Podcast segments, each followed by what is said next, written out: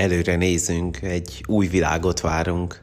Meg fogunk újulni, és meg fog a Föld és az univerzum is újulni. És végre a legbelsőbb vágyaink, az elfogadás, az elismerés, az értelmes élet, a szeretet utáni vágyunk beteljesül.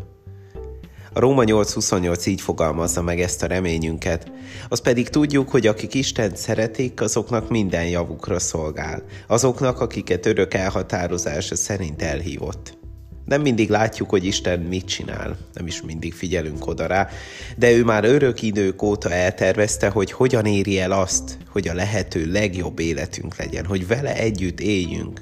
Jézusban látjuk ezt legtisztábban. Mindent fel fog áldozni értünk, aztán meg mindent nekünk ad. Addig a napig, amíg ezt teljesen át nem éljük, még minden nap találkozunk az Istentől való elszakadásunk következményeivel.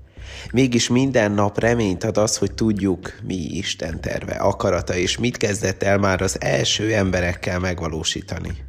Szabadságunk van, és ennek néha rossz következményeit is át kell élnünk, de Isten mégse szabadult meg tőlünk.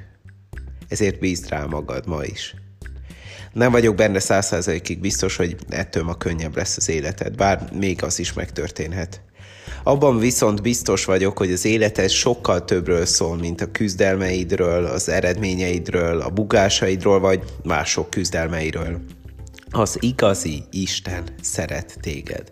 Ő harcol érted. Már kisgyerekkorod óta küzd a gonoszság ellen, ami körülvesz, és mindig is arra várt, hogy megkért, gyere, élj velem. Emlékszel egy olyan pillanatra, amikor Isten akár téged, akár valamelyik rokonodat, barátodat megmentette? Te hogy állsz az Istenben való bizalommal ma?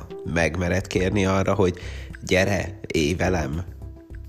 És utána meghallod azt, hogy ő pedig valamit kér tőled?